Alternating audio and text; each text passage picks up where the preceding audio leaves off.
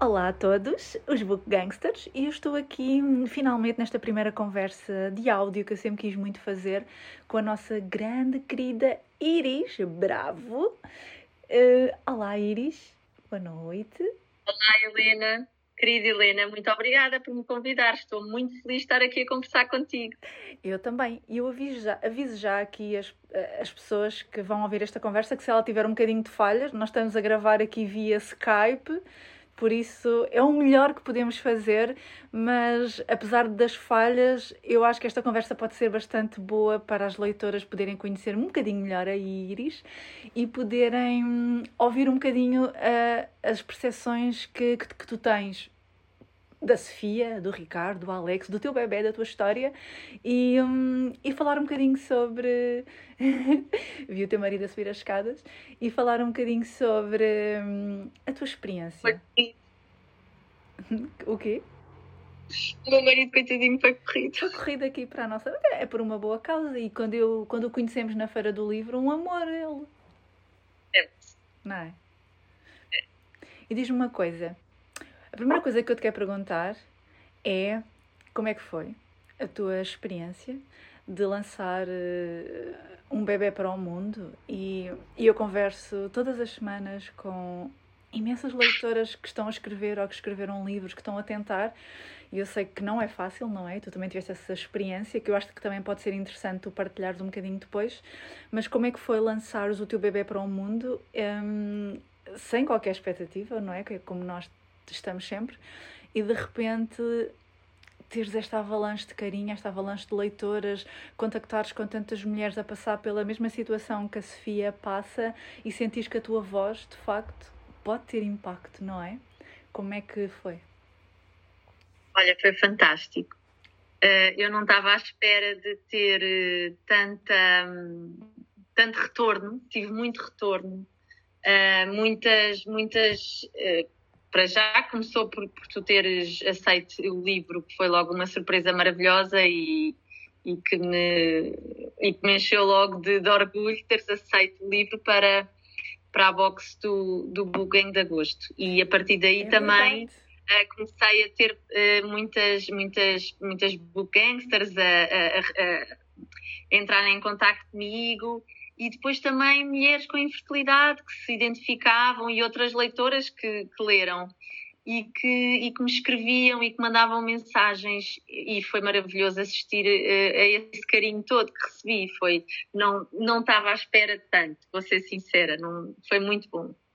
Eu sei, eu imagino, porque também passei por isso, não é? Na primeira experiência, e isto também é, eu acho que é importante as pessoas Aquilo que muitas vezes eu vejo é que as, as pessoas, as aspirantes a escritoras, uh, escrevem um livro, mandam e-mails para, para as editoras e, e ficam por aí, não é? Esperam magicamente uma resposta que caia do céu positiva e, eu sei que no teu caso tu também levaste com muitos nãos, não é? E muitas, e muitas editoras a ignorar, que é o que acontece, a maioria de nós. E, e eu própria, tu mandaste-me um e-mail, que podemos dizer aqui, que eu só vi o teu e-mail no outro dia, um ano depois, não foi? Eu dei tudo. Eu mandei-te e-mails. Não, mandei-te um e-mail. Pronto, também não sou assim tão melga. Mandei-te um e-mail que e depois mandei-te mensagens pelo Instagram. E depois houve uma mensagem. Tu viste a mensagem no Instagram. Ah, jura? Respondeste no Instagram ah. a dizer Uh, podes mandar-me o teu livro o mais depressa que puderes, porque já estou a acabar de ler os de agosto. E eu acho que fui nesse dia ao correio e Zucas foi logo. E depois, aqui há uns dias, aqui há umas semanas falávamos e por alguma razão eu pesquisei por um e-mail eh, pelo teu nome e apareceu-me o teu e-mail um ano depois. Um ano também não, isto foi em julho. Seis meses depois eu vi o teu e-mail.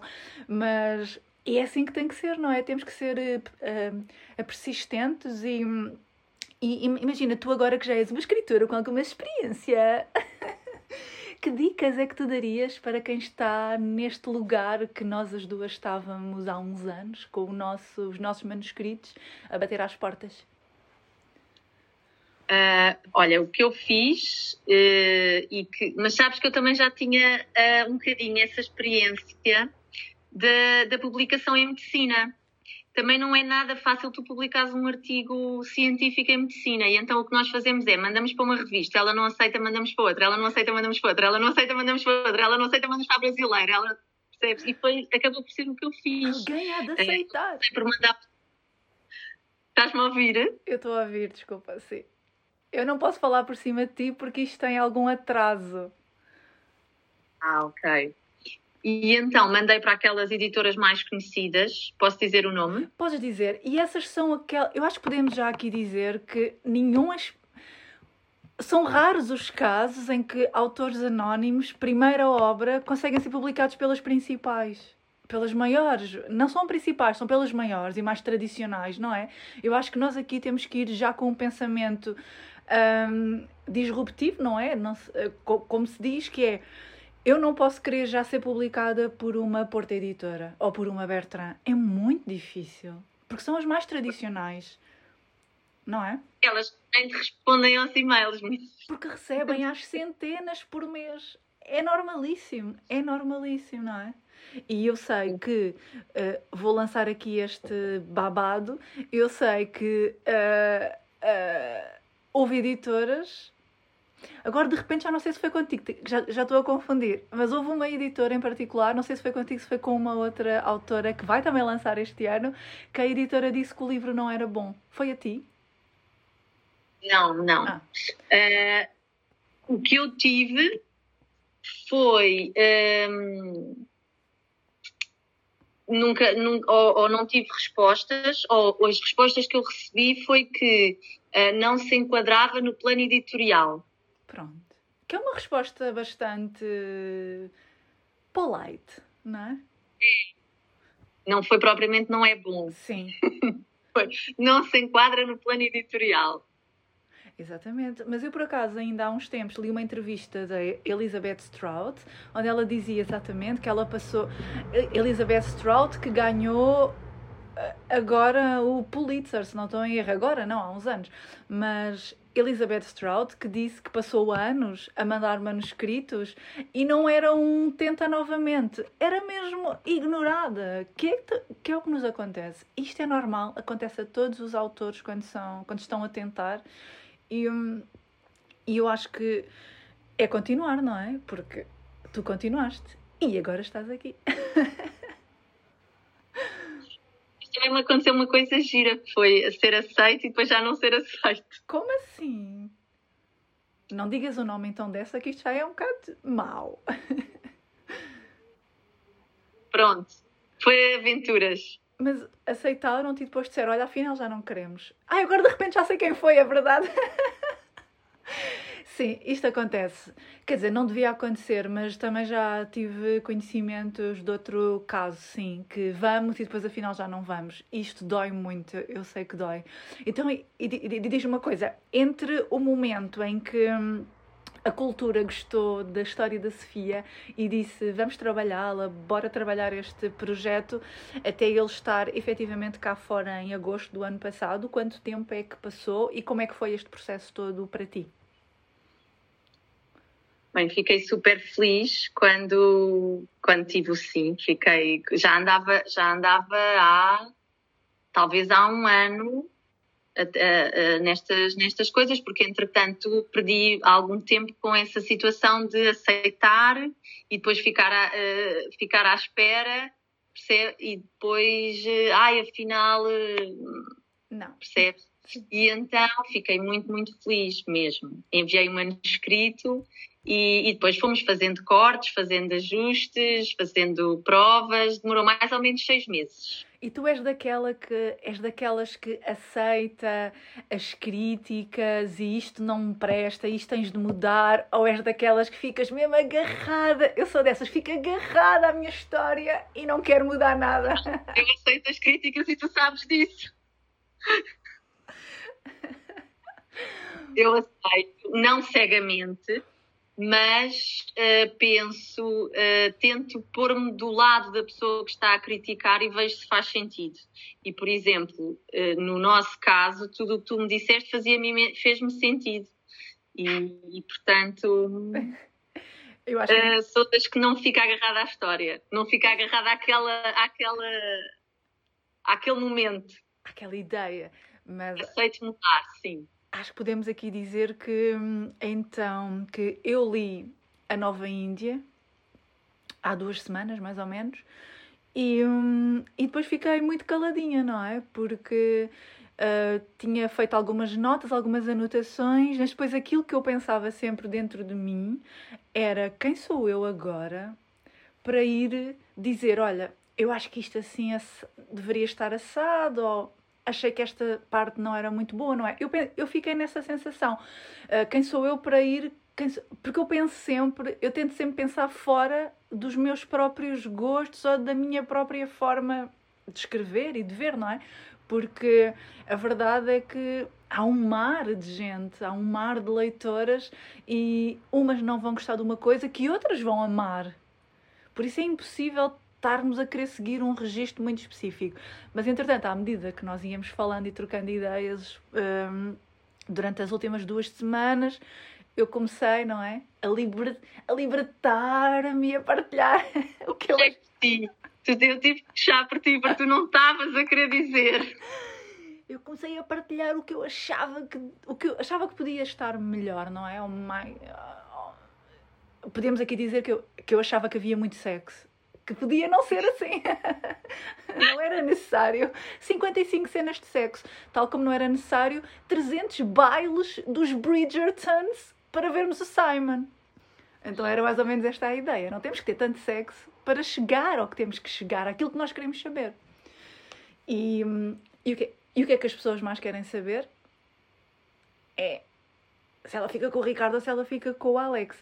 Por isso diz-me, tu tiveste alguma pressão em corresponder, ou seja, tu, tu, tu escreveste o livro todo seguido e depois a editora partiu ao meio para fazer dois, porque era muito grande. Ou seja, tu desde o início já sabias como é que ele ia acabar. Mas depois de teres o feedback das pessoas, à medida que as pessoas iam lendo a Terceira Índia, tu sentiste alguma pressão para corresponder a algum tipo de expectativas que achavas que as pessoas iriam ter?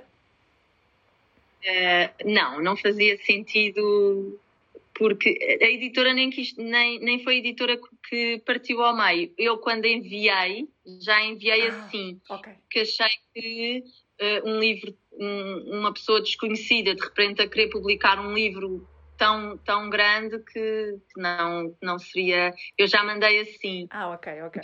A verdade é que ele já estava escrito e, portanto, aquela primeira parte só faz sentido. Aquela, aliás, a, a- a terceira Índia são duas partes. É uma parte em Lisboa e uma parte em Moçambique. E a Nova Índia é a terceira parte. Portanto, aquela terceira parte, só- aquelas duas primeiras partes só faziam sentido para o que ia acontecer na terceira. Portanto, não era impossível, uh, depois de já, de já existir a- a- um- uma terceira parte, mudar a primeira e a segunda, porque elas eram, no fundo, como é que é de explicar? O, não o prefácio, mas uh, toda uma introdução para o que ia acontecer na terceira. E para as pessoas, eu posso dizer que no meu caso em particular, ah, sabendo que muita gente é Team Alex, não é? Eu sempre fui Team Ricardo e eu expliquei-te isso porque eu gosto daquelas personagens que nos são. que se vão despindo de camadas e que nós começamos a entender que os seus comportamentos advêm hora da educação, ou hora da forma como eles viveram até então. E temos o Ricardo, este homem eh, que eu acho que é incrível, que tem toda aquela família, que tem toda aquela bagagem religiosa das aparências, toda, to- toda a forma como ele foi educado, não é? Que está tão bem construído. E eu acho que eu te disse isso quando lia o primeiro livro, que era. hum, ah, eis um livro que eu gostava de ter escrito. Acho que eu comentei isso contigo, ou se não foi contigo, foi com outras leitoras. Viste isso, eu fiquei doida. Ah, escrevi, vês? É verdade, porque é tão difícil, não é? É tão difícil criar personagens e criar personalidades específicas para cada personagem. E tu tinhas criado tão bem aquele núcleo, a família dele, a, a família da Sofia, toda a gente com tantas personalidades e tantas formas tão particulares de responderem às situações, aquilo foi brilhante, mágico. e então temos este Ricardo que se vai desenrolando aos nossos olhos e percebemos todos os seus comportamentos. E no terceiro livro, no terceiro livro, neste novo livro, sem dar spoiler, não é? Temos o Ricardo a lidar com escolhas que ele tem que fazer, não é? Uh, e opções de vida e como às vezes temos que sair das nossas próprias crenças para aceitar a vida que temos ou que se nos aparece à frente. Por isso o que eu te pergunto é se como é que explico sem dar spoiler como é que tu conseguiste sair de dentro das tuas próprias experiências enquanto pessoa humana para criar estas personalidades tão vincadas, principalmente, eu não sei se a Sofia é um bocado retrato teu, eu acho que nós tendemos sempre a colocar as femininas iguais a nós, não? Mas como é que tu conseguiste? Ou... É, uma, é a minha melhor, é assim como se fosse uma amiga imaginária. Que é toda hippie.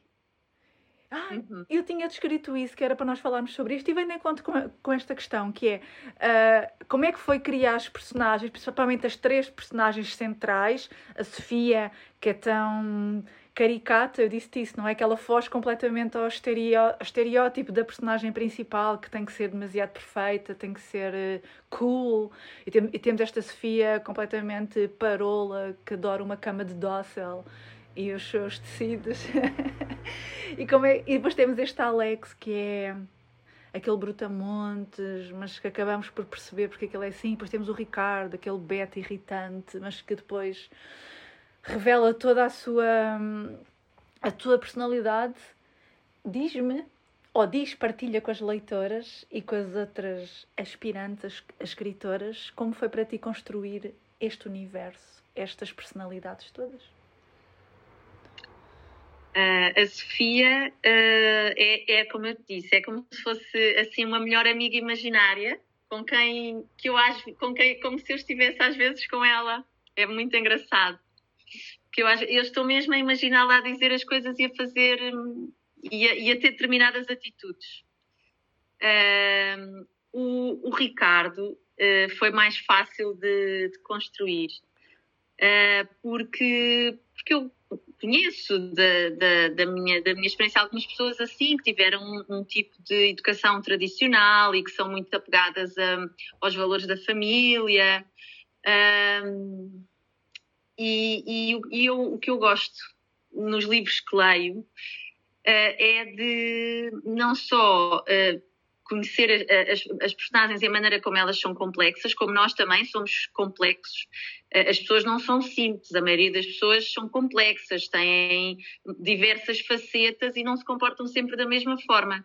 E mais engraçado do que não se comportarem sempre da mesma forma é mudarem. Eu, eu, eu adoro a maneira como como, como é possível as pessoas mudarem e não é mudarem pelos outros ou mudarem porque lhes pedem, é, é mudarem por, porque sentem que isso é o, que é o melhor para si e porque, e porque evoluem e porque e, e, eu acho que é o que vai acontecer. Eu acho que tanto a Sofia como, como o Alex, como, como o Ricardo vão, vão evoluir.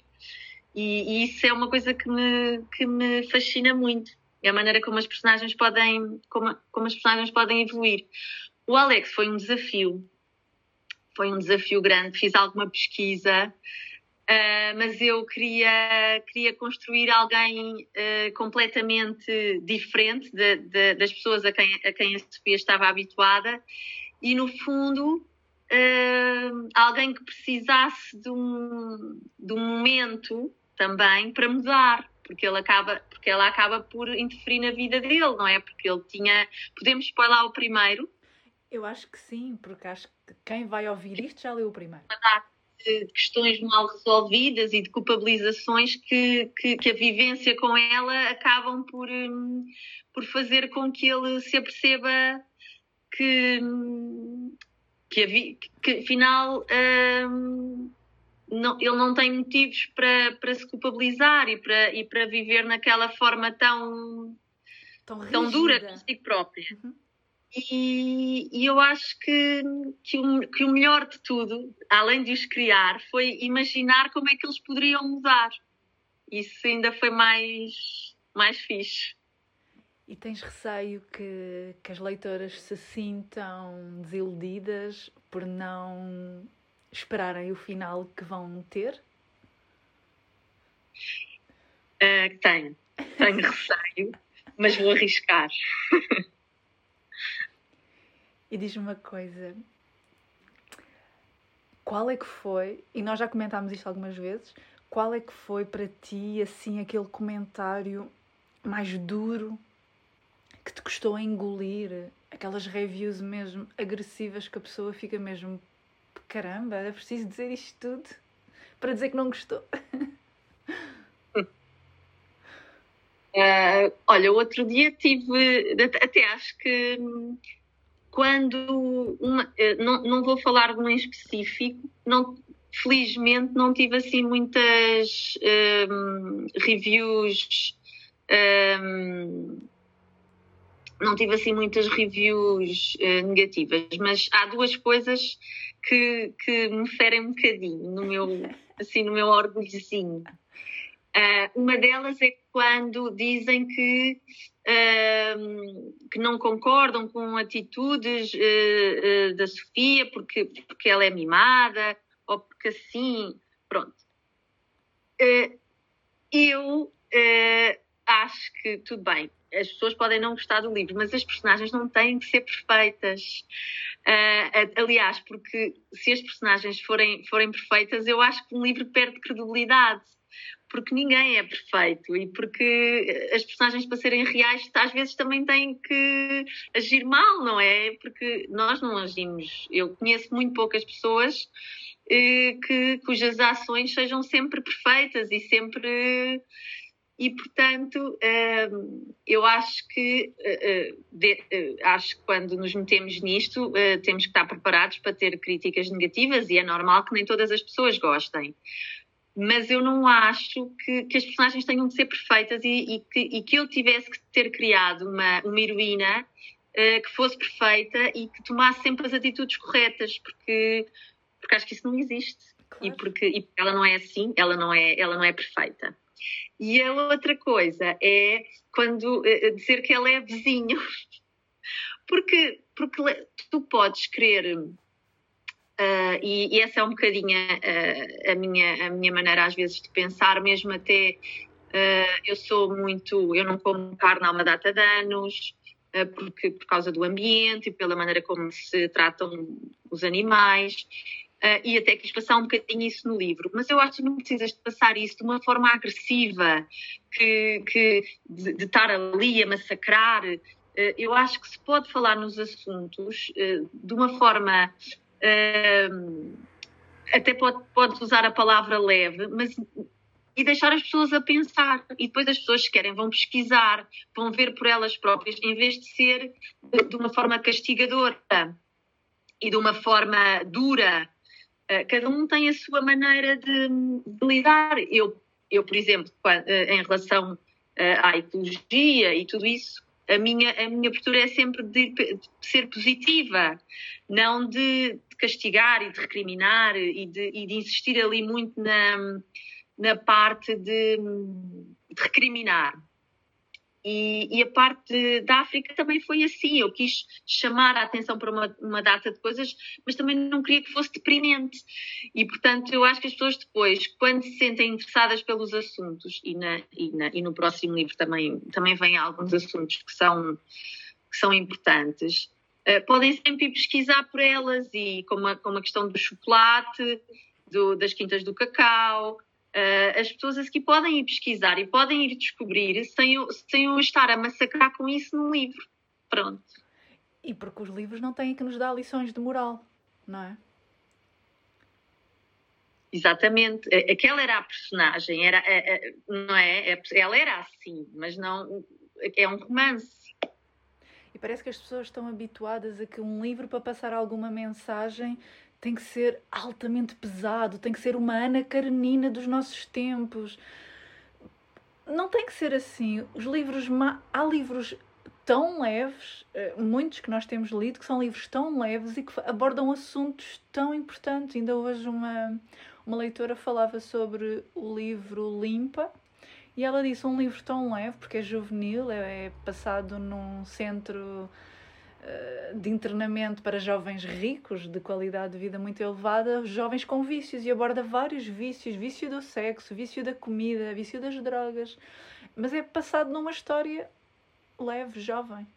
E acabamos de ler a pensar bastante sobre, sobre estas situações e sobre os vícios e sobre a adição e a conhecer melhor um bocadinho destas adições.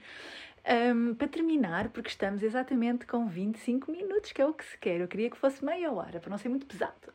para ser levezinho, levezinho. Um, o, que é que, o que é que este livro, ou o que é que a Sofia, o Ricardo e o Alex têm de ti? Uh, bem, a Sofia uh, tem as minhas, as minhas preocupações uh, ecologistas e de. Pronto, e toda, e toda eu, isso é uma coisa que me interessa. Eu interesso-me muito por essas injustiças. agora já não se chama os países desenvolvidos, chama-se o Global Norte e o Global Sul. Estas grandes, faz-me confusão, estas grandes diferenças que existem um, num mundo que, que, que supostamente está unido e que tu em 12 horas estás em qualquer sítio, mas depois tem diferenças tão grandes e a forma como, a, como as sociedades são, são tão diferentes. A Sofia herdou o meu feminismo e, e, as preocupações ecológicas. O Ricardo, uh, não sei se tem muita coisa minha, mas, mas eu gosto dele o Alex. Uh, o que é que o Alex herdou de mim? Talvez, eh, assim, às vezes um sentido de humor um bocadinho palerma, que eu às vezes também tenho. E diz-me uma coisa, o teu marido leu hum, A Terceira Índia e leu este novo já? O meu marido leu, leu A Terceira Índia Uh, e leu este, este, não o novo depois de, mas o, o outro, sim, leu, leu. E como é que é para ele, por exemplo, ler aquelas cenas assim mais picantes com o Alex, que eram um bocadinho mais picantes do que as com o Ricardo? Como é que ele teceu algum comentário assim mais. É estranho, não é? Olha, nem é muito. uh, não achou graça, não achou assim nada porque ele tem noção que aquilo é tudo, tudo inventado. Eu não estou a partilhar eh, Sim. nenhuma das nossas brincadeiras, percebes? Nem nenhuma das nossa, da nossa vida. Aquilo é tudo coisas que eu invento para ali e que, e que pronto, ele acha graça. Não, não se, não se, não se chocou nada, achou, achou divertido. Eu li no outro dia, aqui há uns tempos, li uma coisa que a Colin Hoover escreveu em que ela disse que o marido dela teve muito tempo sem ler o Verity e, e que depois ele leu e ele ficou: Mas quem és tu? Quem é esta mulher com quem eu casei?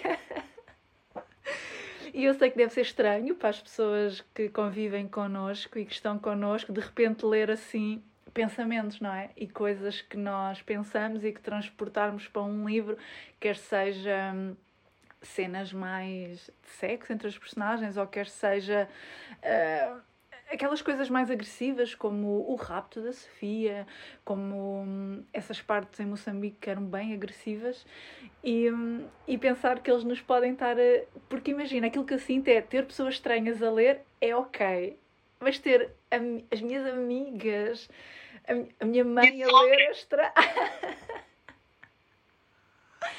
a minha sogra a ler aquelas partezinhas de striptease. É engraçado, não é? Última questão para. vergonha. Não, não, eu sei, eu sei. Vergonha e pronto. Temos que perder e temos que pensar que as pessoas que estão a ler, quer seja mãe, namorado, amigas, eh, são. olham para nós de outra forma. Olham para nós. Eu, eu só não quero que os meus filhos leiam, por enquanto. Por enquanto. Mas eles têm que ler mais tarde.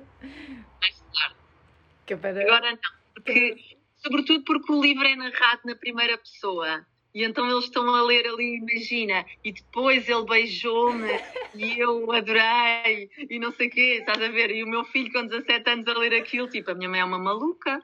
O teu filho que é um borrachão, já falámos sobre isso, não é?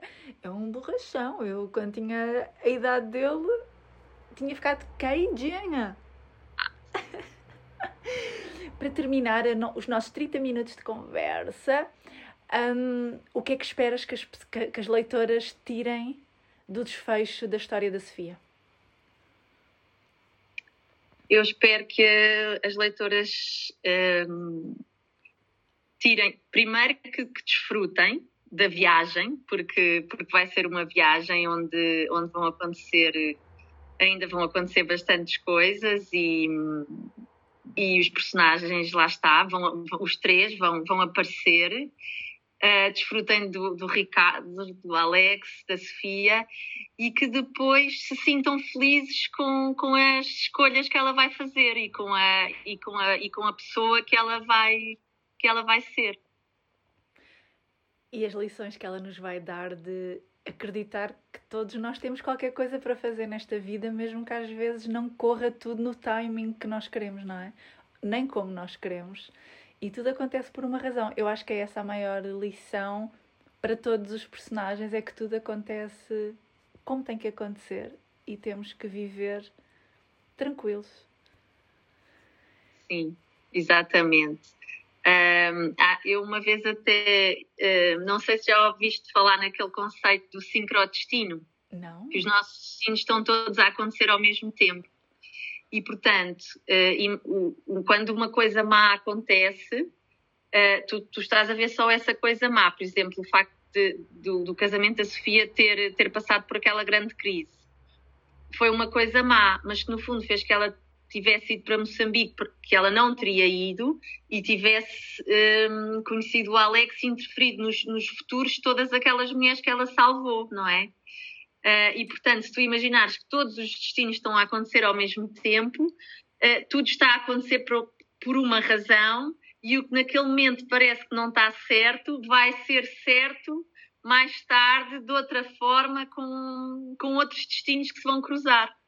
Não, eu acredito nisso. Eu estou sempre a dizer que todos nós não nos cruzamos na vida uns dos outros por acaso. Todos nós temos qualquer coisa para dar a alguém naquele momento, quer seja uma pessoa que encontrarmos na paragem do autocarro, não é? Todos não nos cruzamos por acaso, estamos todos sincronizados e todos temos um papel na vida das outras pessoas. Eu também acredito nisso.